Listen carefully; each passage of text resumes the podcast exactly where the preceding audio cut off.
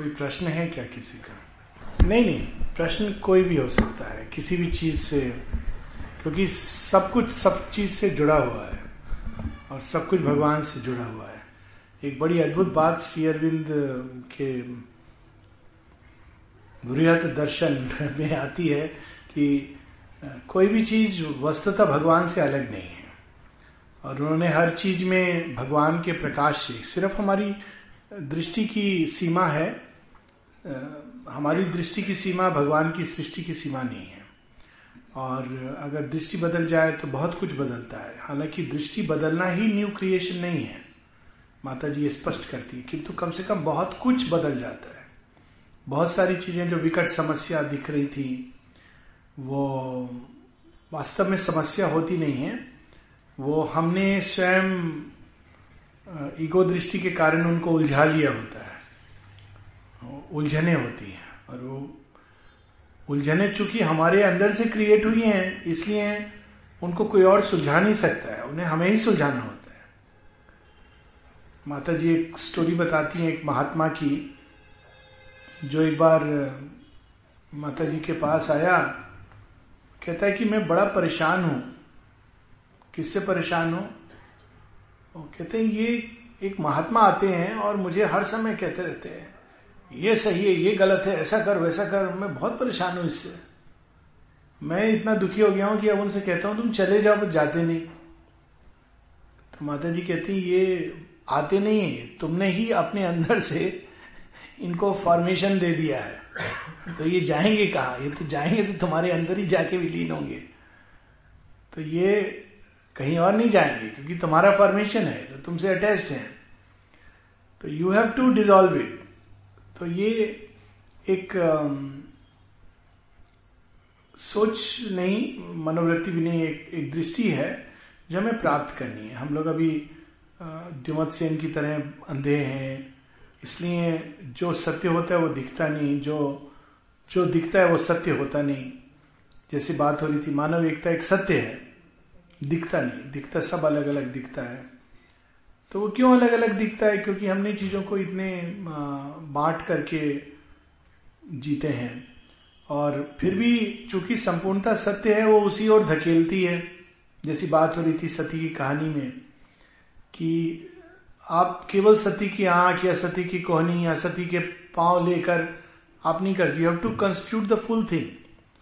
हर चीज का अपना स्थान है, हर व्यक्ति का अपना स्थान है और अगर हम उस चीज से उसको काट दें तो वो अपने आप सृष्टि में संपूर्णता नहीं आएगी। हर चीज की अपनी एक महत्ता है, अपनी एक जगह है, यहां तक कि हर विचारधारा का। ये नास्तिकता का भी एक सत्य है, श्री अरविंद लाइफ डिवाइन में बताते हैं। और हम किसी चीज को अगर क्रिएशन से हटा देते हैं, माँ कहती है, लोग ये कहते हैं ना ये क्रिएशन में ना हो, एलिमेंट हट जाए, तो माँ कहती है ऐसे संभव नहीं है क्योंकि उसकी अपनी एक जगह है। तो फिर ईविल कहाँ से आता है? ईविल आता है इस बात से कि वो अपनी जगह पर नहीं है, उसकी जगह है लेकिन वो अपनी जगह पर नहीं है, कहीं और है। वहां होता है तो फिर समस्या शुरू होती है। आपको छोटी सी उदाहरण देता हूं,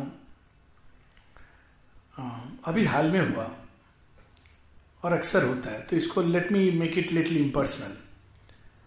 लोग जाते हैं और ताला नहीं लगाएंगे, घर खुला छोड़ देंगे, नहीं हम माता जी पर पूरा भरोसा करते हैं। अब देखिए इसमें समस्या क्या हो रही है।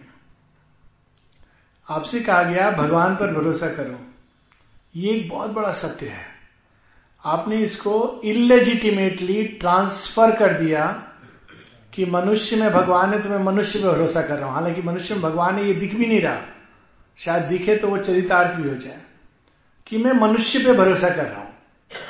तो आप भरोसा माता जी पर कर रहे हो या मनुष्य पे कर रहे हो, पहले तो ये डिसाइड करना है।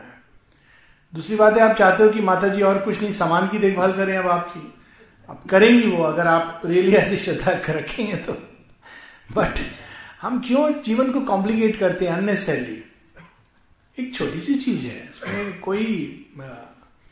तो इसी को कहा गया हमारे वेदों में रित। रितिज ट्रुथ में हर चीज के अंदर एक ट्रुथ है और वही हम देखते हैं पुरुष सूक्त में, हर चीज का अपना एक ट्रुथ है और उसका एक स्थान है। पुरुष सूक्त में यह भी कहा जा सकता था कि ब्राह्मण वैश्य क्षत्रिय शूद्र सब मेरे अंदर से निकले हैं, वो भी तो ट्रुथ था, वो ट्रुथ है, लेकिन इतने डिटेल में जाने की क्या जरूरत थी। अब देखिए उसके पीछे ट्रुथ क्या है और वो कैसे डिस्टॉर्ट होता है मानव चेतना में।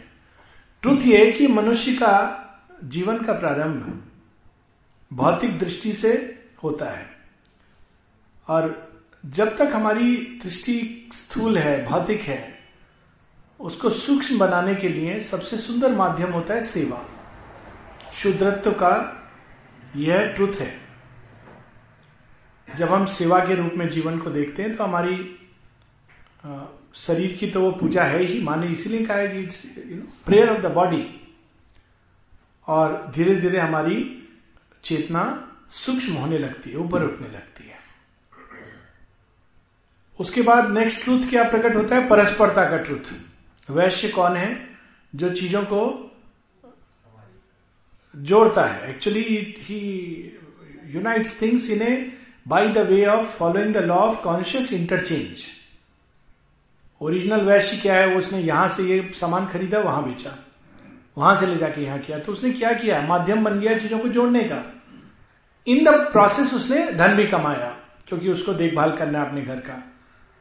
वो केवल धन के लिए नहीं काम कर रहा है, वो काम कर रहा है बिना जाने। जैसे मधुमक्खियां होती ना, यहां से लिया वहां डाला, ये काम वैश्य करते हैं, वे चीजों को जोड़ते हैं।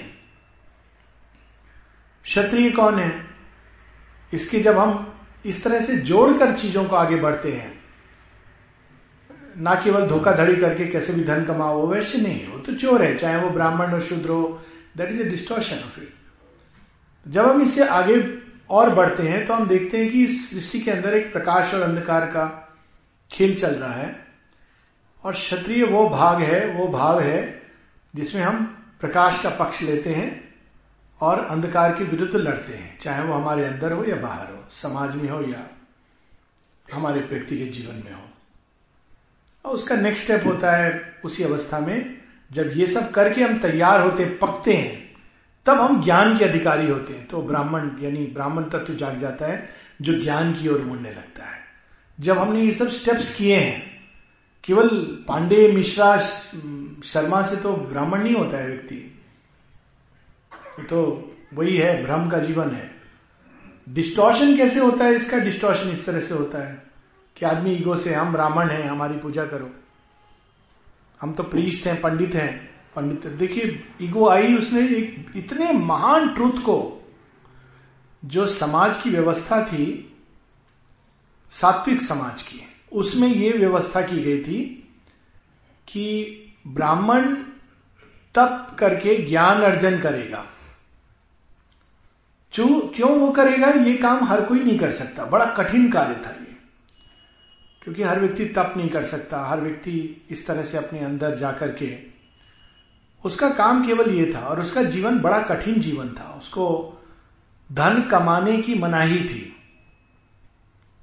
धन नहीं कमाएगा, उसकी नीड्स मिनिमम रहेगी, शराब इत्यादि का सेवन नहीं करेगा। ये सब ब्राह्मण के लिए नियम थे, ये नियम क्षत्रिय के लिए नहीं थे। और वो जो ज्ञान प्राप्त करेगा उसको सब में वितरित करेगा, ये उसका दान होता था। तो इन रिटर्न समाज का दायित्व था। अभी हम एक आदर्श समाज, सात्विक समाज की बात कर रहे हैं। जिनके अंदर क्षत्रियत्व था वो उसकी रक्षा करते थे, जिनके अंदर वैश्य का भाव प्रकट था वो उस ब्राह्मण को उसके भरण पोषण, क्योंकि अगर वो पैसे के लिए काम नहीं करेगा तो उसका धन कहीं से तो आएगा देखभाल के लिए। तो ही वॉज लिविंग बाय दान, लेकिन पहले वो दान करता था, अपने तप से मिले प्रसाद को दान करता था, जो सबसे उच्च कोटि का दान माना गया।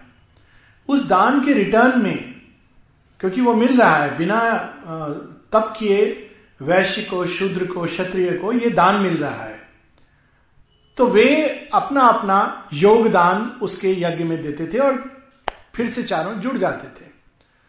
शूद्र ब्राह्मण के यहां कोई कार्य करना है तो यूं ही करेगा, अच्छे उससे भाव से करेगा। ये कितना एक सूक्ष्म सत्य है और ये अभी भी लागू होता है. That is the best part. और देखिए डिस्टॉर्शन कैसे होते हैं. ये एक बड़ा सुंदर बौद्ध भिक्षु थाईलैंड में तो सुबह सुबह निकल करके जाते हैं बोलते हुए भिक्षाम देहि भिक्षाम देहि भिक्षाम देहि. इसके पीछे भी एक सत्य है. सत्य क्या है कि जो वो गीता में बात होती है ना, कल बात भी हो रही थी शायद, उसके कई अर्थ हैं. खैर अनिकेत निराश्रय. तो ऐसा व्यक्ति जो भगवान की ओर तपोनिष्ठ होता है वो किसी चीज को पजिस्ट नहीं कर सकता. उसको ये प्रैक्टिस करना है अपनी लाइफ में और उसको अपनी नीड्स के लिए भगवान के ऊपर छोड़ देना है कि जो आवश्यक होगा भगवान देंगे. वो किसी से कह नहीं सकता कि मैं मुझे ये चाहिए आप ला करके दे दो. तो वो भिक्षा हुई बाहर से देखने में, लेकिन अंदर में उसके अंदर ये विश्वास है कि वो अपनी नीड्स के लिए भगवान पे आश्रित है. विवेकानंद का सुंदर उदाहरण है कि जो चीज की जरूरत होती थी भोजन की, इसकी आ जाता था उनके पास. तो ये एक रियलिटी है इनर लाइफ की. आज भी ये रियलिटी है. अगर कोई व्यक्ति सच में इस भाव से जीने लगे कि मुझे भगवान की सेवा करनी है, जो मेरे लिए आवश्यक होगा भगवान देंगे, आएगा, आवश्यकता से कहीं अधिक आएगा, because he is gives like that. लेकिन डिस्टॉर्शन इसका क्या होता है कि पंडित लोग कथा करते हैं, वो ज्ञान नहीं होता, इंफॉर्मेशन होता है. इंफॉर्मेशन के आधार पर वो कहते हैं आप देखो ऐसा करना, चढ़ावा कैश में देना, चेक और गिफ्ट में नहीं देना. I am telling you a real thing. एक बार किसी से वो व्यासपीठ की बात कर रहे थे, सब व्यासपीठ तो अंदर होती है. एक दिन जोरहाट में हम लोग चाय पी रहे थे, एक परिवार में मैं गया था और भी लोग थे काजीरंगा घूमने जाने के लिए.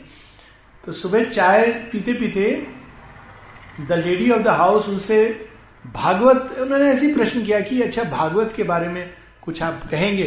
तो बड़ा आनंद आ गया, 2 घंटे भागवत पे.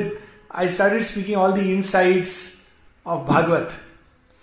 बाद में कहती है हमारे यहाँ तो हर साल हम लोग भागवत सप्ताह करते हैं, पंडित जी ये सब बात बताते नहीं. तो मैंने कहा आप उनको क्या देते हैं?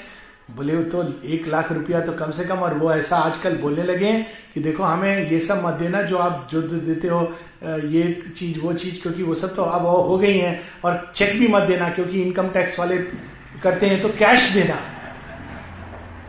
मैंने उनको सोल्यूशन दिया. मैंने कहा देखिए आप ऐसा करिए, उनको आगे से ये सब मत दीजिए, आप उनको चाय पर बुलाइए. चाय पर चर्चा. और जब चाय से आप संतुष्ट हो जाएं तब आप आगे की बात करिए. आप तो सीधा वो उसने भेष धर लिया, गेरुआ वस्त्र पहन लिया, माथे पर त्रिपुंड लगा लिया, ब्राह्मण समझने लगे, 4 मंत्र पढ़ लिए. तो ब्राह्मण नहीं हुआ, ये तो इंफॉर्मेशन हुई. So you have spoiled them. Actually आपने उनको स्पॉइल किया. आपको लगा कि आप पुण्य का काम कर रहे हो, क्योंकि पुराने समय में यह माना जाता था. आप पुण्य क्या होता था भाई, सबने मिलकर ब्राह्मण को दिया, बदले में क्या लिया? ज्ञान लिया. तो ये पुण्य अर्जित किया आपने. और कौन सा ज्ञान जो आपको फ्री करता है, मुक्त करता है. लेकिन अभी तो आप उल्टा कर रहे हो, उसको भी बांध रहे हो, खुद को भी बांध रहे हो और एक इविल का कारण बन रहे हो. तो वो जो बात हुई कि things are not in their place. वो ब्राह्मण एक अच्छा बिजनेसमैन बन सकता था. उसको साइकोलॉजी आती है ह्यूमन नेचर की. और जैसे एस्ट्रोलॉजर होते हैं आपको वो बातें बोलेंगे जो आपके जीवन में बड़ा कष्ट और संघर्ष है. किसके जीवन में नहीं? अरे ये तो जानता है मेरे बारे में. Obviously it's a universal truth. उसके बाद बोलेंगे 2 साल का समय है, फिर आप निकल आओगे. अच्छा, तो बहुत अच्छी बात.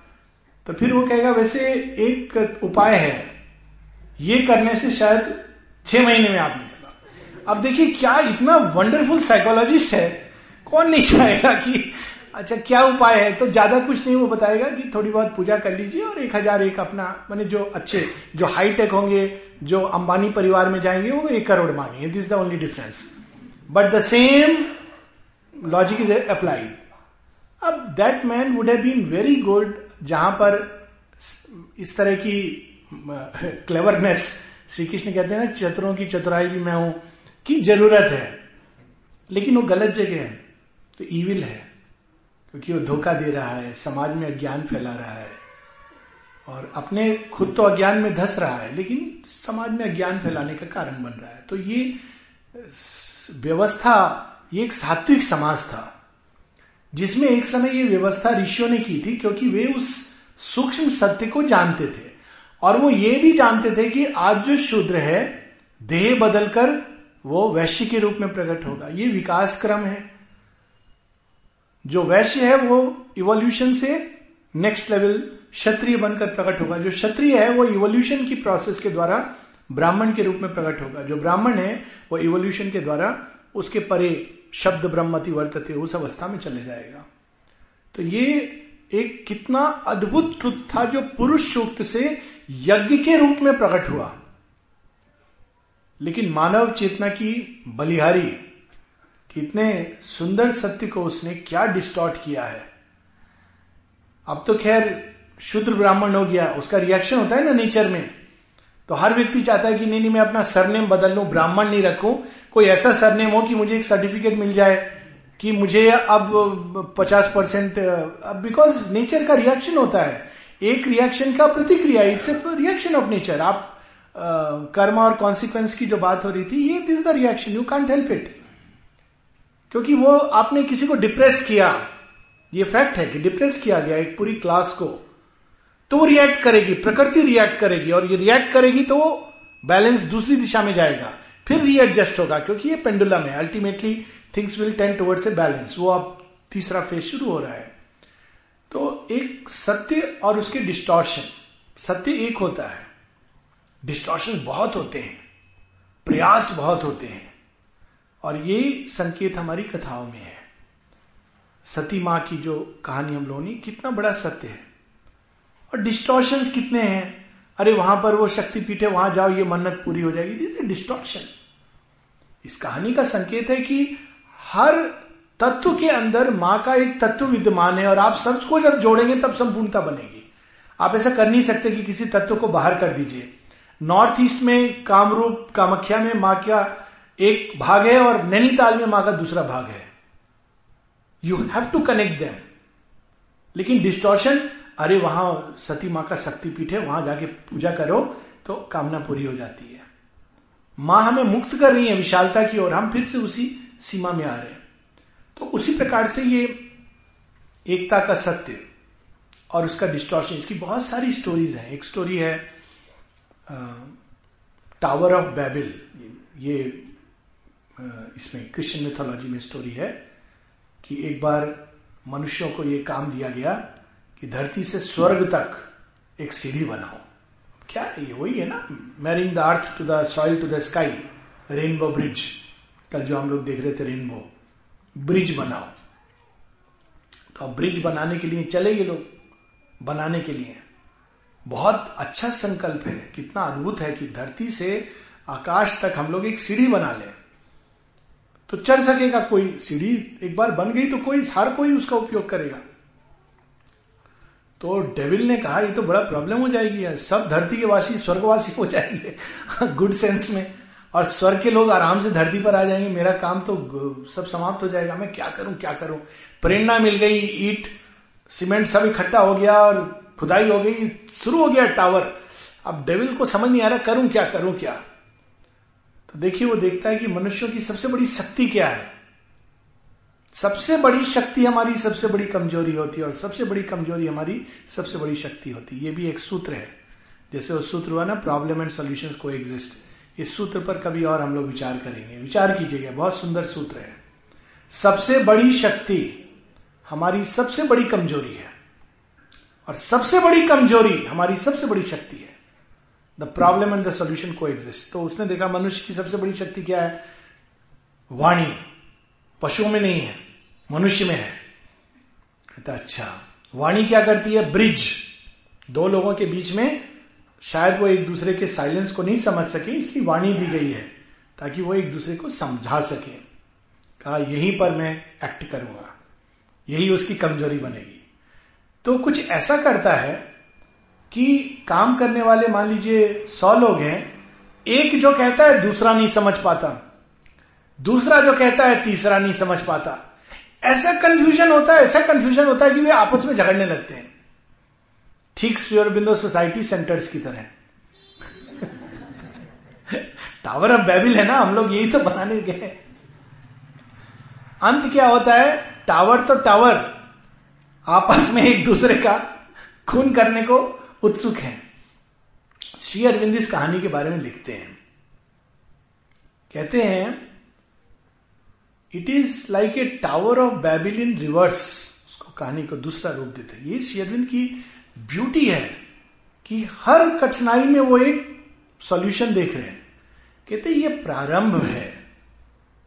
क्या वह बच्चा जिसने बोलना नहीं सीखा कभी भी नहीं बोल पाएगा?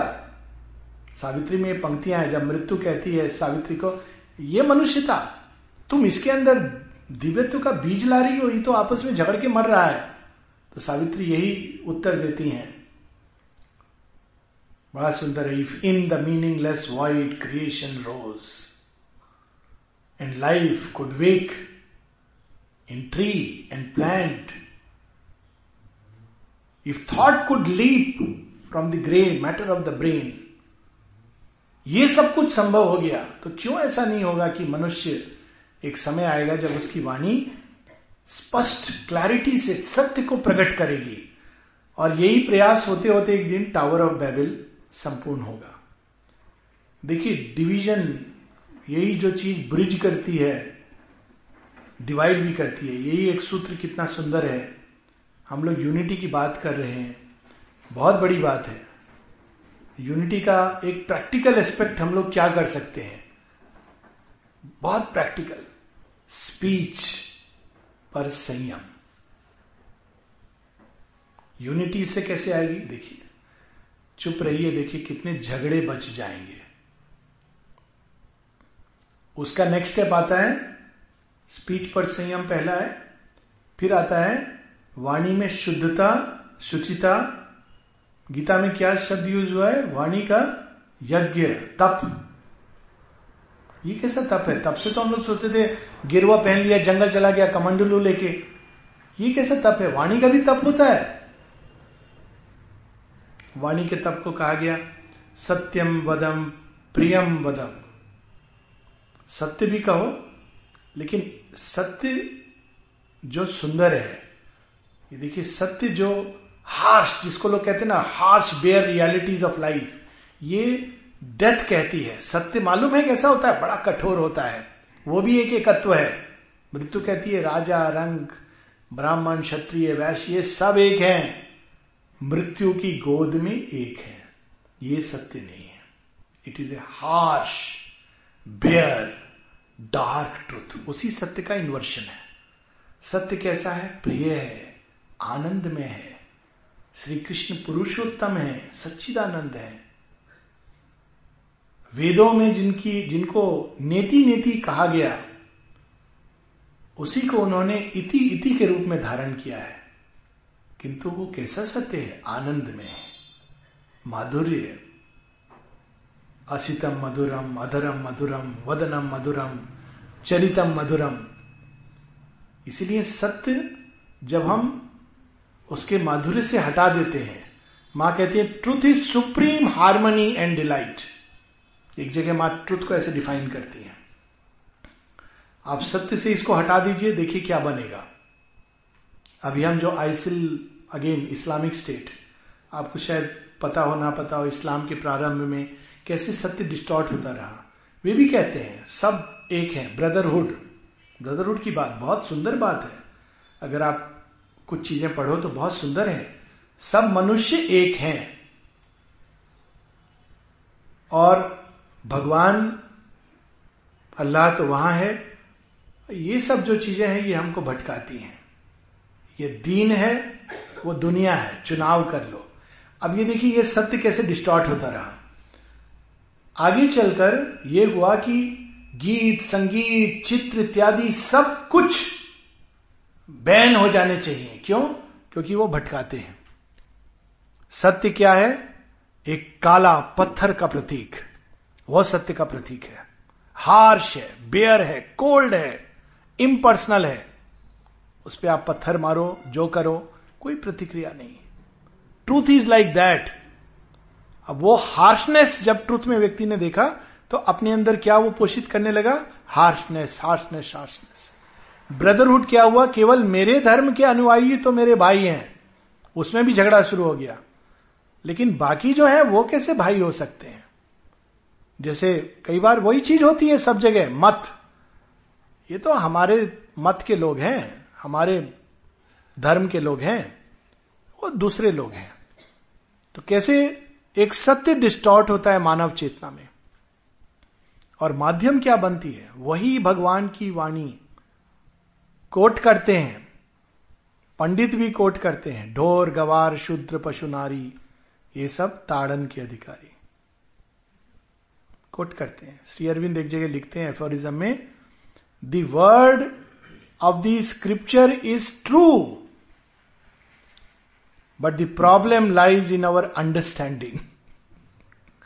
जो लिखा है वो सच लिखा है, लेकिन हम उसको समझते हैं वहीं भूल करते हैं.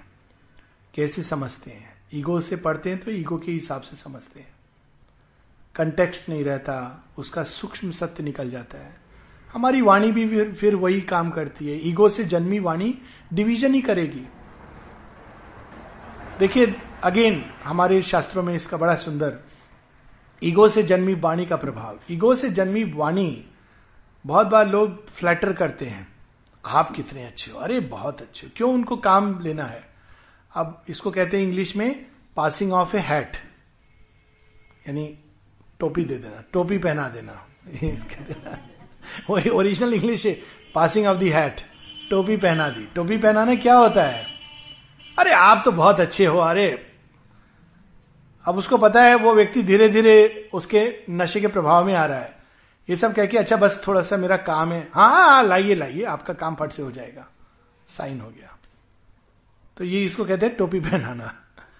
उसमें आपने अच्छी बातें बोली, प्रिय बोली, लेकिन सत्य नहीं बोली. हुआ क्या, दूसरे का बहुत बड़ा अपकार हुआ, वो ये भ्रम में रहने लगा कि मैं बहुत अच्छा हूं. पहली बार उसको सत्य उसकी पत्नी ने बोला, आप बहुत अच्छे नहीं हो, ये ऑफिस का भ्रम ऑफिस में रखो, मैं जानती हूं आप कैसे हो, घर में एक कप चाय तो बना नहीं सकते. तो उसका वो कोलैप्स हुआ, उसने अच्छी बात बोली थी, एक चांस था उसकी प्रोग्रेस का. देखिए ये हुआ ईगो में कही गई बात और उसका असर.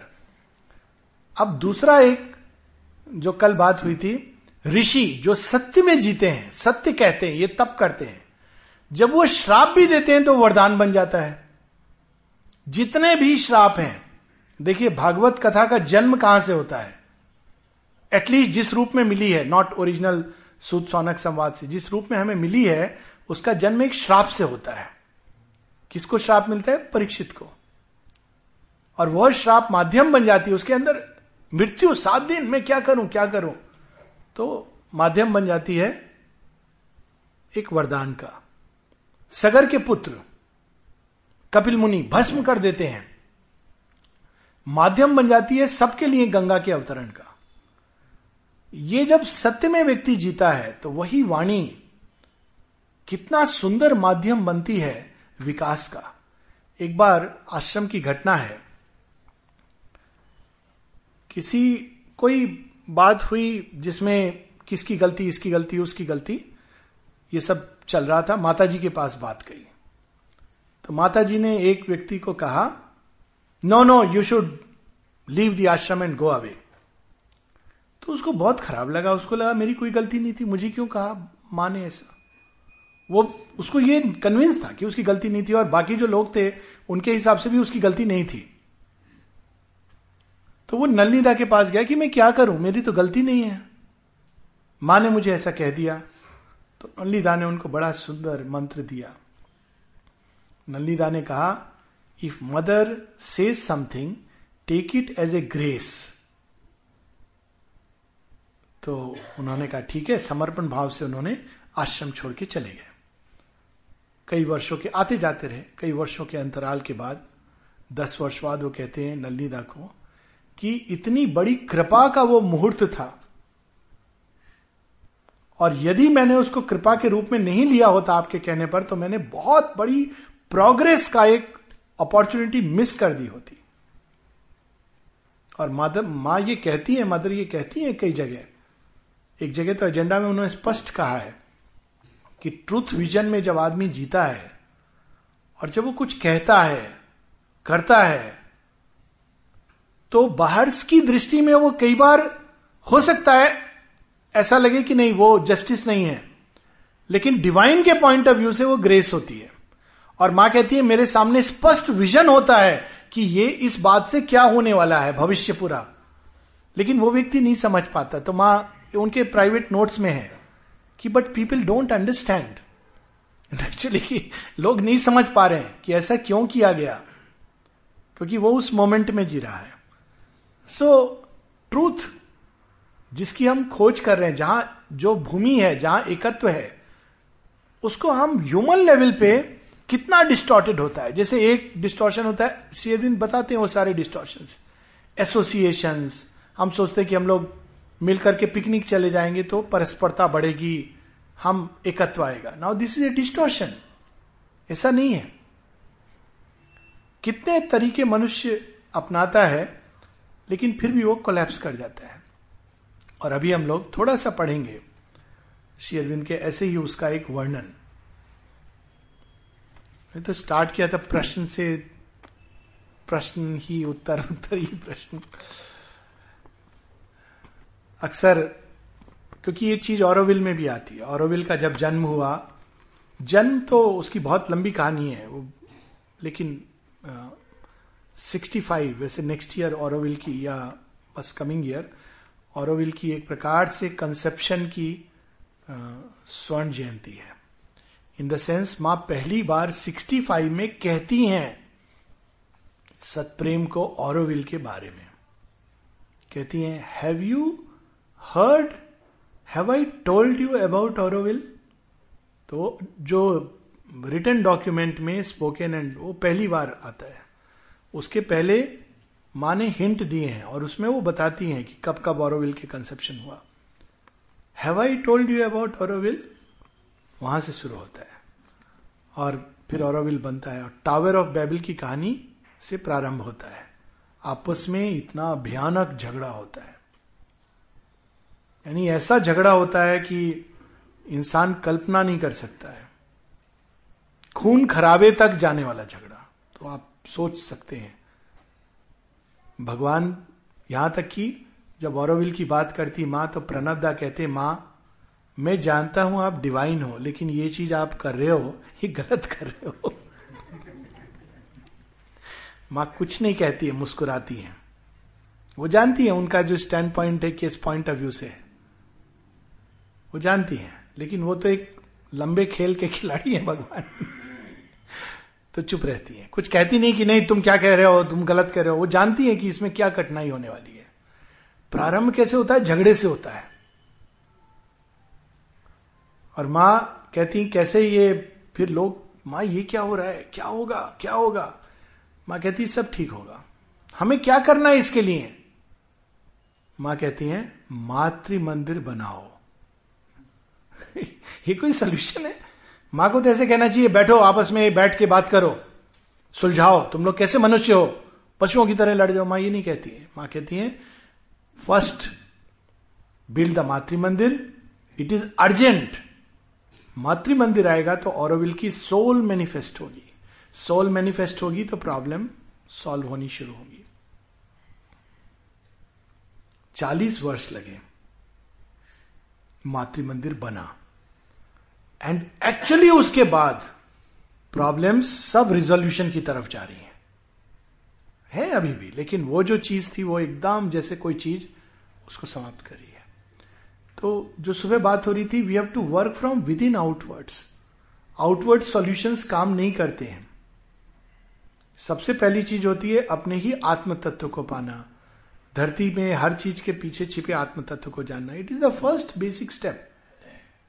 और जब तक हम वो नहीं कर पाते तब तक जितने भी हम मानवीय प्रयास करेंगे कि समाज अच्छा हो, सुगठित हो, सुंदर हो, अरे कितना अच्छा हो। लोग कहते ना, एक कुछ समय पहले नारा भी लगा था भाईचारा, एक फेमस सॉन्ग भी है, क्या गाना मैं भूल गया, इंसान का इंसान से हो भाईचारा। बहुत अच्छी बात है, आप प्रयास करके देख लीजिए। भाई भाई तो लड़ रहे हैं, तो भाईचारा होगा तो भी लड़ाई होगी। भाईचारे का अर्थ तो यही है, भाई भाई से लड़ते हैं ना, तो फिर भाईचारे में भी लड़ाई होगी। क्यों? क्योंकि आपने उस ट्रुथ को समझा। अभिप्सा भी अच्छी है, लेकिन आपने ये नहीं जाना कि वो कैसे मैनिफेस्ट होगा। इंसान, श्री अरविंद इसको बताते हैं अपने पूरे उसमें आलेख में, वो कहते हैं कि ब्रदरहुड इज द की। आप यूनिटी और इक्वालिटी, ये दो चीज तब तक मैनिफेस्ट नहीं कर सकते जब तक आप ब्रदरहुड, जो विश्व बंधुत्व है, उस चाबी को नहीं पकड़ लेते। आप चाहे सब एक हो जाएं, प्रयास करके देख ले, नहीं होगा। आप चाहे सब समान हो, नहीं होगा। कब होगा? जब ब्रदरहुड की को पकड़ेंगे। और तब वो बताते हैं कि ब्रदरहुड की चाबी क्या है। ब्रदरहुड बहुत बड़ी एक सीक्रेट चीज है। ब्रदरहुड कब होता है? सबसे पहले हम एक ओरिजिन, इस और भी कुछ चीजें संकेत कर रही हैं। लोग ढूंढने लगे हैं कि हमारी ओरिजिन क्या है। और सच में आप किसी भी धर्म के मूल में चले जाएं तो ओरिजिन में क्या है? अभिप्सा है। श्री अरविंद इसीलिए डिवाइन लाइफ का प्रारंभ वहीं से करते हैं, किसी रिलीजन से नहीं करते हैं। वेदवाणी, वेदवाणी क्या है? It is not a religion. वेदवाणी में अभिप्सा है। तो वो स्टार्ट करते हैं डिवाइन लाइफ, नॉस्टिक कम्युनिटी, जो लक्ष्य है श्री अरविंद का, माता जी का, सृष्टि का, भगवान का, कि हम सब एक सुप्रमेंटल कलेक्टिविटी बने। तो स्टार्ट कहां से होता है? नॉस्टिक इंडिविजुअल से। नॉस्टिक इंडिविजुअल की शुरुआत कहां से होती है? ह्यूमन एस्पिरेशन से। और एस्पिरेशन इस रिलीजन में हो, उस रिलीजन में हो, किसी रिलीजन में ना हो, वो तो सबके अंदर कॉमन है। और अगर वो एस्पिरेशन है तो किसी भी धर्म में व्यक्ति हो, वो ट्रुथ को पाएगा, या किसी धर्म में ना हो तो भी ट्रुथ को पाएगा। और अगर एस्पिरेशन नहीं है तो वो केवल ढांचा है, वो केवल खिलौना खेल रहा है, असली चीज नहीं है। इसलिए हम देखेंगे श्री अरविंद जोर देते हैं इस पर, एस्पिरेशन। बिना एस्पिरेशन के ना दीक्षा है, ना योग है, ना पथ है, केवल भटकन है। आश्रम में चले गए, रोज सेंटर में आए, ये पढ़ा वो पढ़ा, एस्पिरेशन नहीं है, दिया नहीं जला, अंधकार है। तो कितना भी हम प्रयास कर लें वही रहेगा, क्योंकि दिया नहीं जला, एस्पिरेशन का दिया। एस्पिरेशन का दिया कैसे जले, उसी लिए ये यज्ञ है, जो ये रतलाम में या अन्य जगह स्वाध्याय शिविर होते हैं। इसका अर्थ यही है। आश्रम जाते हैं, श्री अरविंद की पुस्तकें पढ़ते हैं, ताकि हमारे अंदर एस्पिरेशन का दिया जले और वो अखंड जले। ये बात होती है ना, अखंड ज्योति जले। तो अखंड ज्योति क्या है, कैसे जलेगी? अभिप्सा की ज्योति है। और उसमें हम जितना घी तेल डालेंगे, मेधा, घृतम ना, संस्कृत घृतम, घृताश्नु कहा गया इंद्र के अश्वों को। घृतम, घृतम क्या है? Clear mentality.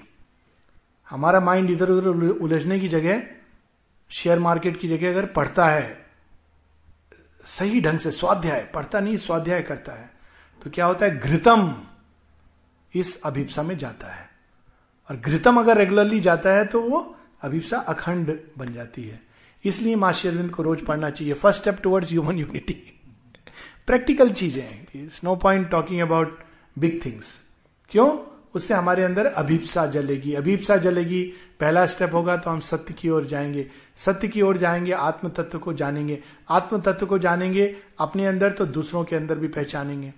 और जब ये पहचानेंगे अपने और दूसरों के अंदर वही आत्म तत्व है, तब हम लोग सही मायनों में कहेंगे हम सब एक ही मां की संतान हैं।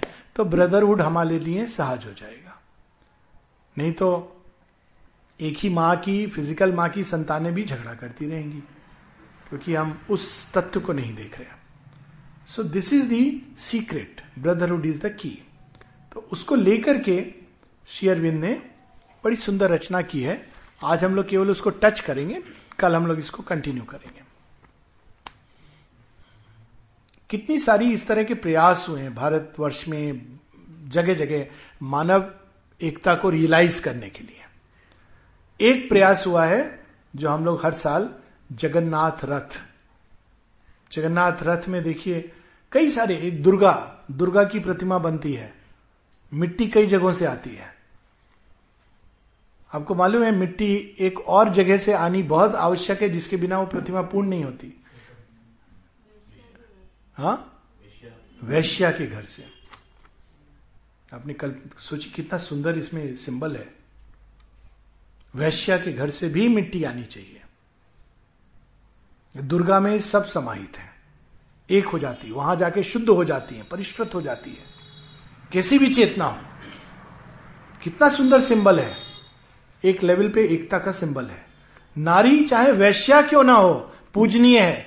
एक जगह बहुत सुंदर विवेकानंद जी ने तंत्र की डेफिनेशन दी है,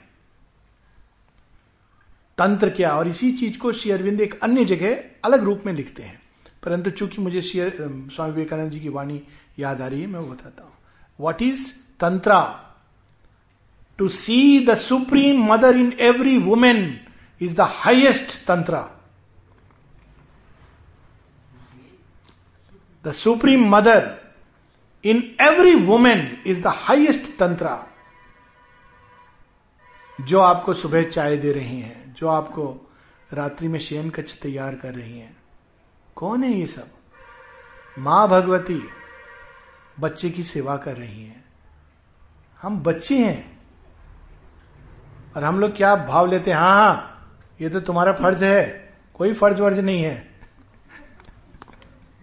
फर्ज वर्ज करने से प्रॉब्लम है, वो तो फिर बालक का। लेकिन बालक कैसा होता है, माँ है, माँ ने सुबह चाय दी है, माँ कितना ध्यान रख रही है, कोई आवश्यकता नहीं है। वर्ल्ड मदर इस समय ऐसा एक परिचारिका बन गई, एक बहन बन गई छोटी सी, और वो लाकर के चाय दे रही है।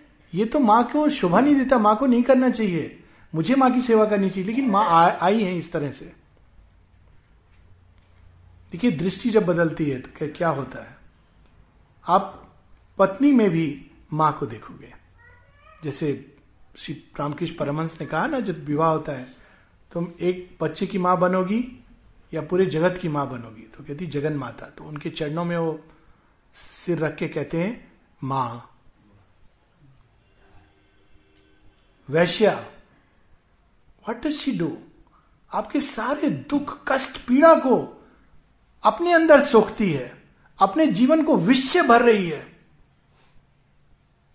और पुरुष वहां से जाता है रिलैक्स होके, लाइट होकर के, सारे घर की प्रॉब्लम ये सब उसने अपने अंदर सोख लिया। It's wish, no doubt about it.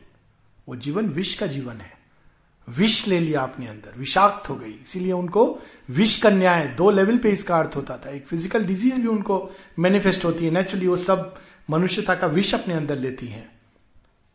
लेकिन काम क्या कर रही हैं? काम बेबी माँ का कर रही हैं। माँ क्या करती है?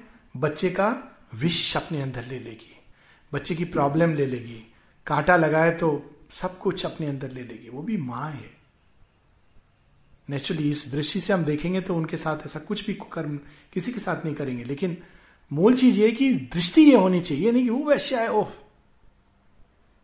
वो भी माँ है। देखिए कितनी सुंदर एक सिंबल है। दुर्गा पूजा हर साल होती है ना, अगर हम लोग बच्चों को ये स्टोरी बताएं दुर्गा पूजा के ठीक पहले, दुर्गा पूजा का अर्थ ये है, ये नहीं कि वहां ढोल पीटा, महिषासुर के लिए स्टॉल लगा दिया खाने का, सारे महिषासुर दुनिया भर के आ जाते हैं गोलगप्पों से आकर्षित होकर। How stupid it is. But मां के अंदर सब एक है।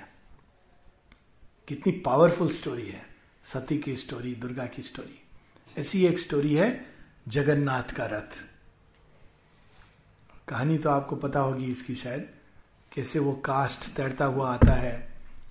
और ऐसा कहा जाता है कि जगन्नाथ के वहां पे श्री कृष्ण के रेलिक्स हैं।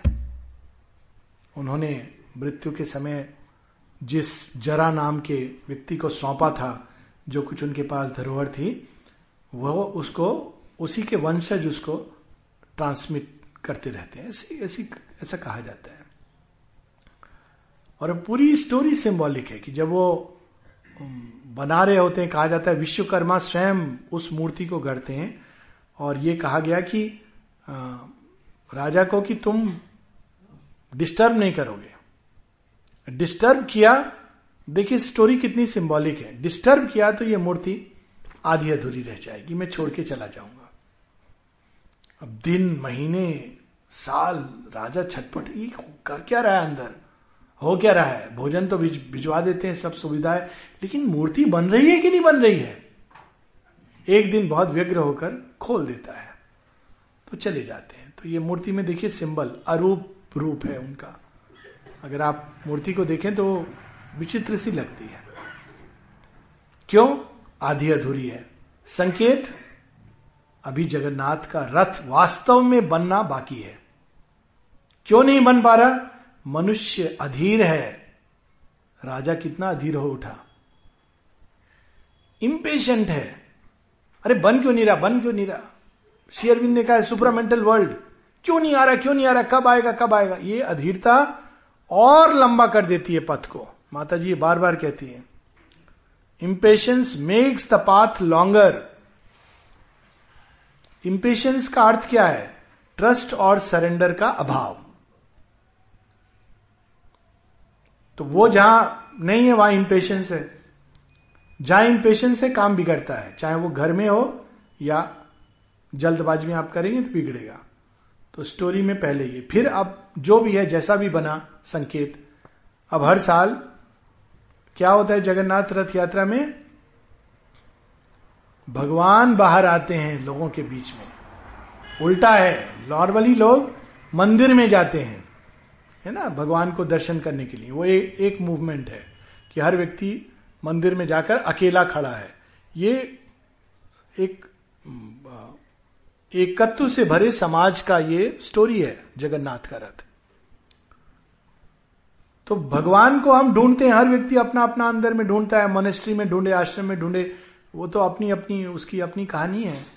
मंदिर में गए, देखा हमारा अपना भगवान साक्षात्कार हुआ, हम बाहर आ गए, जो मिला नहीं मिला, जो सुख दुख हो। लेकिन कभी कभी भगवान बाहर आते हैं सृष्टि के बीचों बीच, और जब वे बाहर आते हैं तो सब अलग अलग भिन्न दिखने वाले लोग, उनकी दृष्टि ठिठक कर केवल उनकी ओर हो जाती है। क्यों? क्योंकि जगन्नाथ आगे।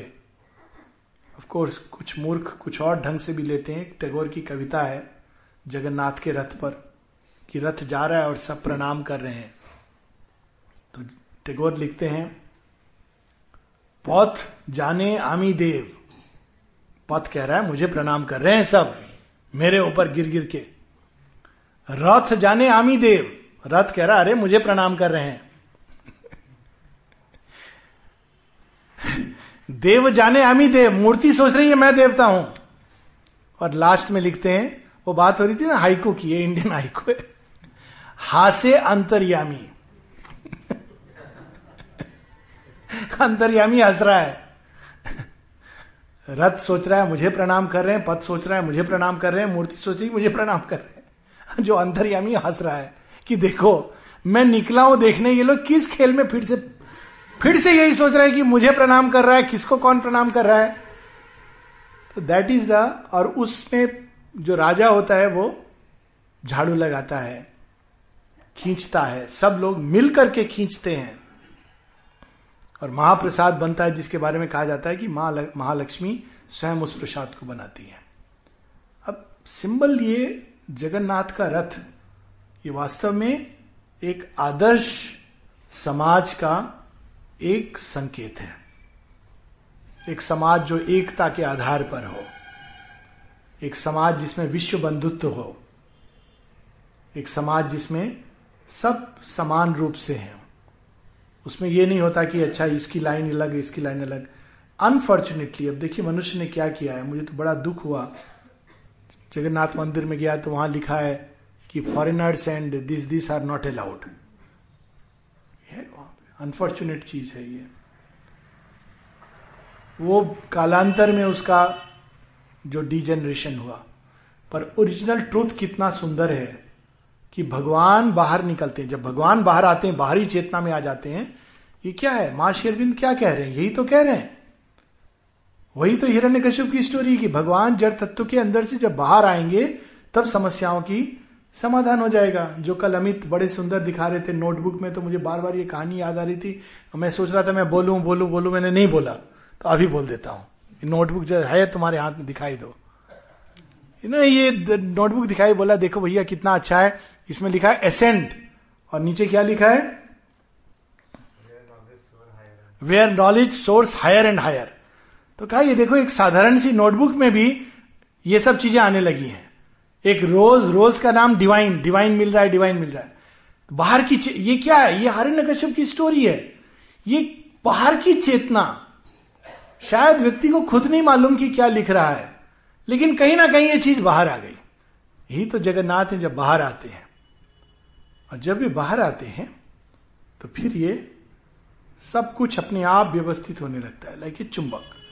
लेकिन जैसी की बात हुई कि जगन्नाथ चूंकि प्रतिमा अभी अपूर्ण है, इसलिए वो ट्रूथ रियलाइज नहीं हुआ। यही ट्रूथ एक और स्टोरी में आता है, इसको विल रीड टुमारो। एक और स्टोरी आती है, माता जी से किसी ने, now you know is the time for stories, माता जी से किसी ने पूछा, माता जी के पास्ट इनकारनेशंस में एक उनका इनकारनेशंस था रानी हातशेपुट। हातशेपुट ये मिश्र देश की फराओ फैमिली से एक ऐसी अद्भुत रानी थी जिसने इजिप्ट में कई सारे रिवॉल्यूशनरी चेंजेस किए। एक तो वो रानी होकर फराओ थी, राजा बनी, क्योंकि वो यंग एज में जो राजा था उसकी डेथ हो गई, और दूसरा कोई आए उसके पहले एक पीरियड था तो वो राजा बनी। उन्होंने कई रिवॉल्यूशनरी चेंजेस किए इजिप्ट में। एक चीज जो उन्होंने की थी, उसके पहले इजिप्ट में एनिमल्स की वर्शिप होती थी। आप देखें कई सारे उनके जो गॉड्स हैं, होरस, ये सब एनिमल फॉर्म में है। तो उन्होंने इन सब की जगह सूर्य, सन की वर्शिप प्रारंभ किया, और नाम होता था रा, गॉड का नाम था रा, सूर्य। और उन्होंने एक सूर्य का मंदिर बनाया, और सूर्य के मंदिर में जो चार्टर है कि सूर्य का मंदिर क्या है, यहां जो आएंगे वो क्या करेंगे, वो ऑरोविल के चार्टर से बहुत मिलता जुलता है।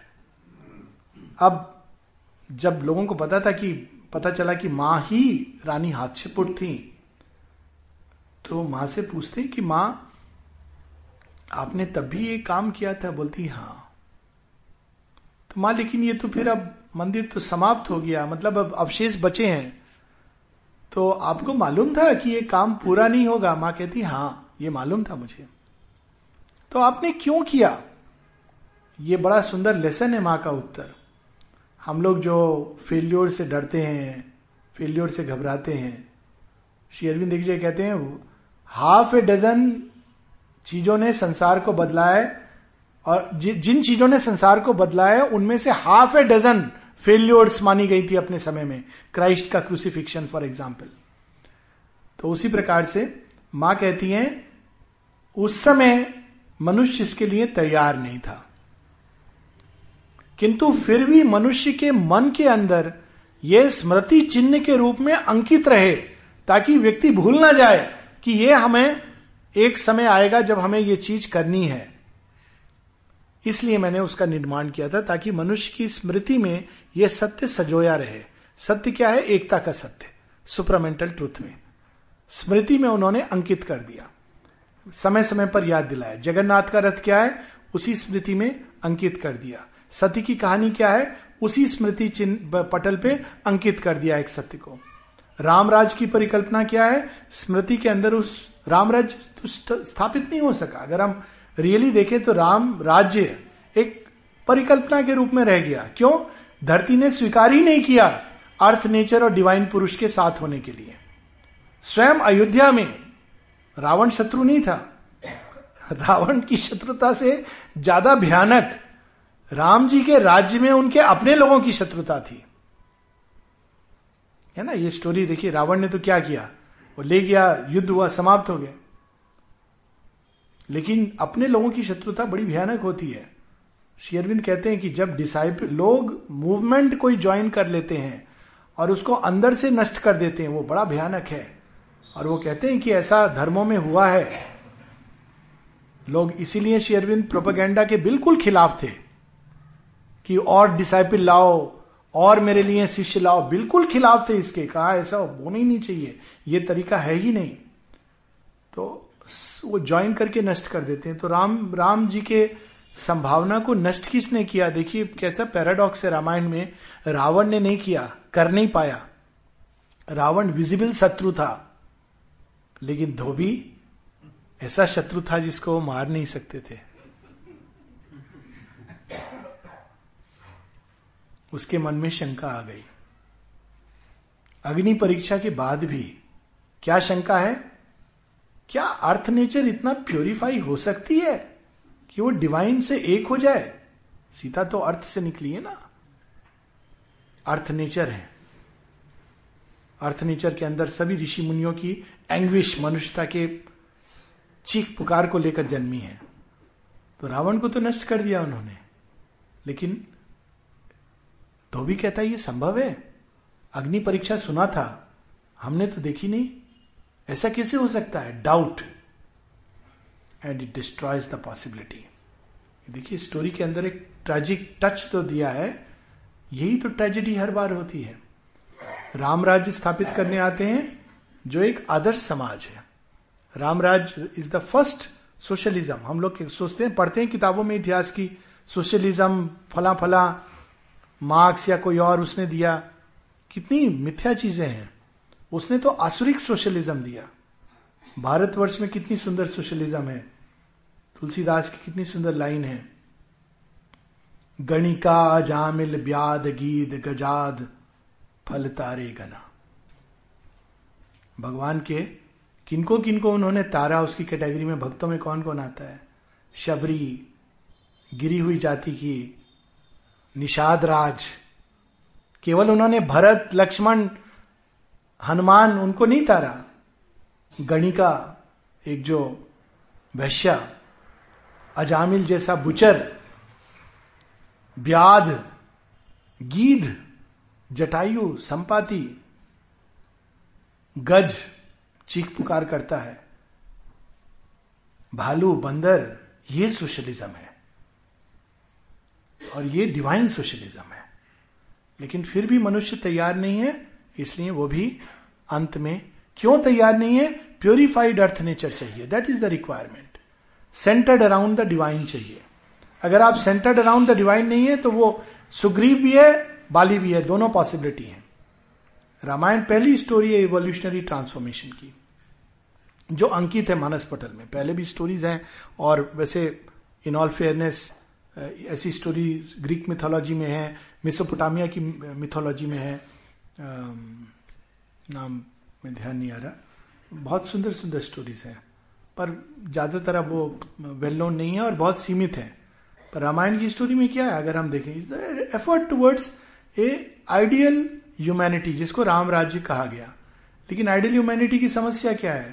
पहली समस्या यह है कि बाली विश्वास नहीं करता। वो क्या विश्वास करता है? Might is right, therefore Bali has to go. दोनों बंदर हैं, एक तैयार है इंटीग्रेट होने के लिए हायर ट्रुथ से, एक तैयार नहीं है। और माता जी कहती हैं ये आगत काल में होगा। माँ कहती हैं कि एक मनुष्यता है जो पास्ट से चिपकी हुई है, पशुत्व से चिपकी हुई है, राक्षस की तरह उसमें विकृतियां हैं, वो कोलैप्स कर जाएगी। और एक है जो ऊपर उठने के लिए तत्पर है, और वो न्यू फोर्सेस के साथ यूनाइट होकर एक नए समाज, नॉस्टिक कम्युनिटी की रचना करेंगे। यही चीज रामायण में होती है। एक वानर है जो तैयार नहीं है इंटीग्रेट होने के लिए, क्योंकि जंगल के विधान माइट इज राइट को ही वो धर्म मानता है, उसको नष्ट होना है। राक्षसों में भी एक राक्षस है जो माइट इज राइट मानता है, उसको नष्ट होना है। और एक राक्षस है जो समर्पण, विभीषण भी राक्षस है, तो जो समर्पण करता है नई चेतना के प्रति वो आगे चला जाता है, और जो नहीं करता है वो नष्ट हो जाता है। सो ये उथल पुथल हम आधुनिक समाज में भी देख रहे हैं, और ये होगा, ये नेचुरल है। यही स्टोरी हम देखते हैं कि कृष्ण की कहानी में भी, एक आदर्श समाज की रचना, कंस को हटाकर राजा उग्रसेन को अपना राज्य दिलाना, महाभारत का युद्ध, ताकि अश्वमेध राज, ये सब स्टोरी जो है एक आदर्श समाज के लिए। कोई व्यक्तिगत दुश्मनी नहीं थी, वो तो एक आराम से रिजॉल्व हो सकती थी, ताकि इस धरती पर एक आदर्श सभ्यता जन्म ले, और जन्म लेती है। श्री कृष्ण के कर्म में से एक जो फलस्वरूप एक बड़ी सुंदर चीज जो हुई, वो था भारत राष्ट्र का जन्म हुआ। ये उनका एक ठोस कर्म।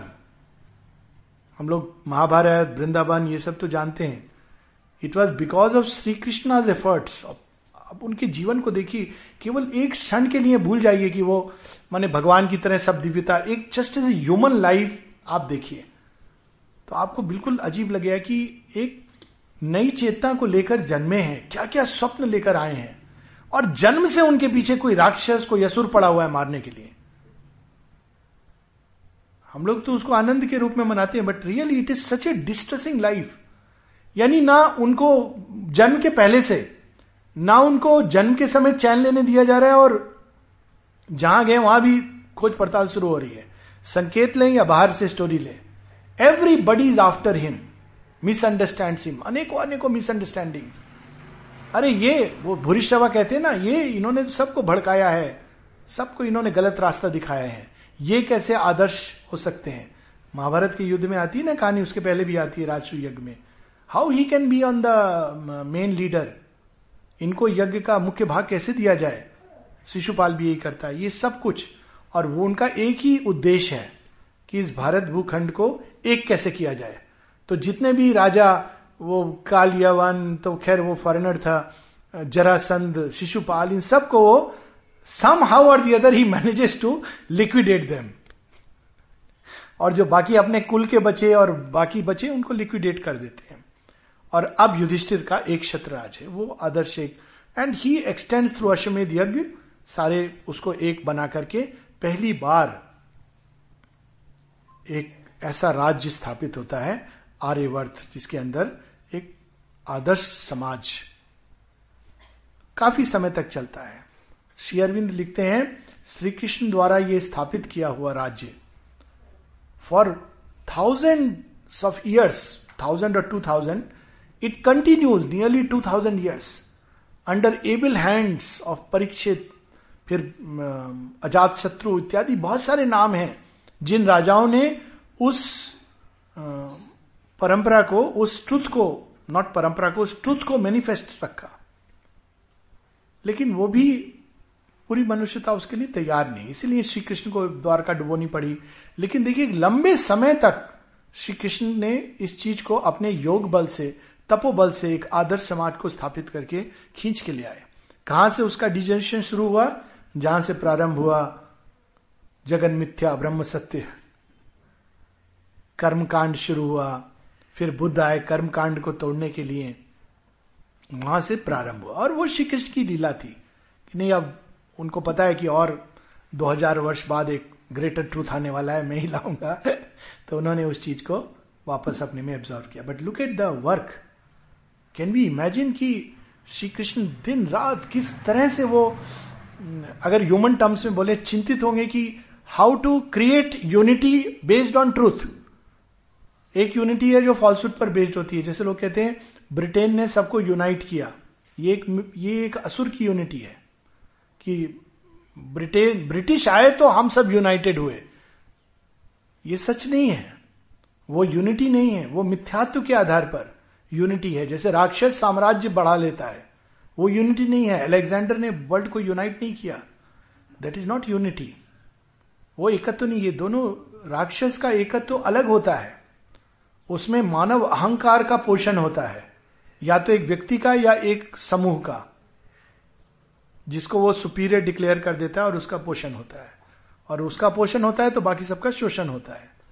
और एक दूसरी यूनिटी है जो देवत्व की यूनिटी है, और देवत्व की यूनिटी में किसी का शोषण नहीं होता, सबका पोषण होता है, सब में परस्परता होती है. छोटी सी स्टोरी जिसे हम लोग ये सत्र समाप्त करेंगे. स्टोरी है कि देवता और असुर दोनों आपस में, दोनों की माताएं कहती ये असुरों के साथ ये पक्षपात करते हैं भगवान, ये गलत बात है, ये देखो हम लोग के साथ तो क्या दे देते हैं, नरक में जाओ, यहां रहो, वहां रहो, देवताओं को स्वर्ग दिया हुआ है. तो भगवान कहते नहीं, ऐसा कुछ नहीं है, मैं सबको समान रूप से देखता हूं, तुम लोग समझते नहीं हो. क्या नहीं समझते हैं आप, दिखाइए हमको कैसे समान रूप से देखते हैं. तो कहते ठीक है. तो दावत पे बुलाया जाता है, सबको बुलाया जाता है, देवता भी आते हैं, असुर भी आते हैं, सबको बड़े सुंदर सुंदर पकवान परोसे जाते हैं. खाने के पहले, इस बार जो नया महाभारत है उसमें ये स्टोरी उन्होंने मॉडिफाई करके दिखा दी थी पांडव और कौरवों में, पर ये ओरिजिनल स्टोरी इस सेंस में है। जब खाना स्टार्ट करने, इतने अच्छे से पकवान आ गए, कहते ठहरो ठहरो एक गेम खेलेंगे। भगवान को भी गेम खेलने का मजा आता है खाने के पहले। कहते क्या गेम है? सबके हाथों को ये एल्बो को बांध देते हैं जिसे सीधा रहेगा, ये मोड़ नहीं सकते आप। कहते अब खाना खाओ। तो असुर पकड़ रहे हैं, उछाल रहे हैं, कोशिश कर रहे हैं, वो खाए नहीं, गुस्सा हो रहे हैं, ये भगवान ने क्या किया हमारे साथ, अन्याय कर रहे हैं, ये देखो फिर कुछ ट्रिक किया है। देवता कह रहे भगवान ने किया है कुछ तो इसमें बात होगी, ये गेम है, वो क्यों चाहेंगे कि हम भोजन नहीं करें, कुछ ट्रिक है, ट्रिक है, ट्रिक है।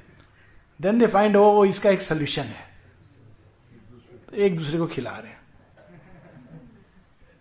तो ये जो बात आपने सुबह में कही थी रतनपुरा जी कि आपके पौधों की सुगंध दूसरे घर में जा रही थी, तो मुझे उस समय एक चित्र दिमाग में आ रहा था, दूसरों के पौधों की गंध भी तो आपके पास आ रही है।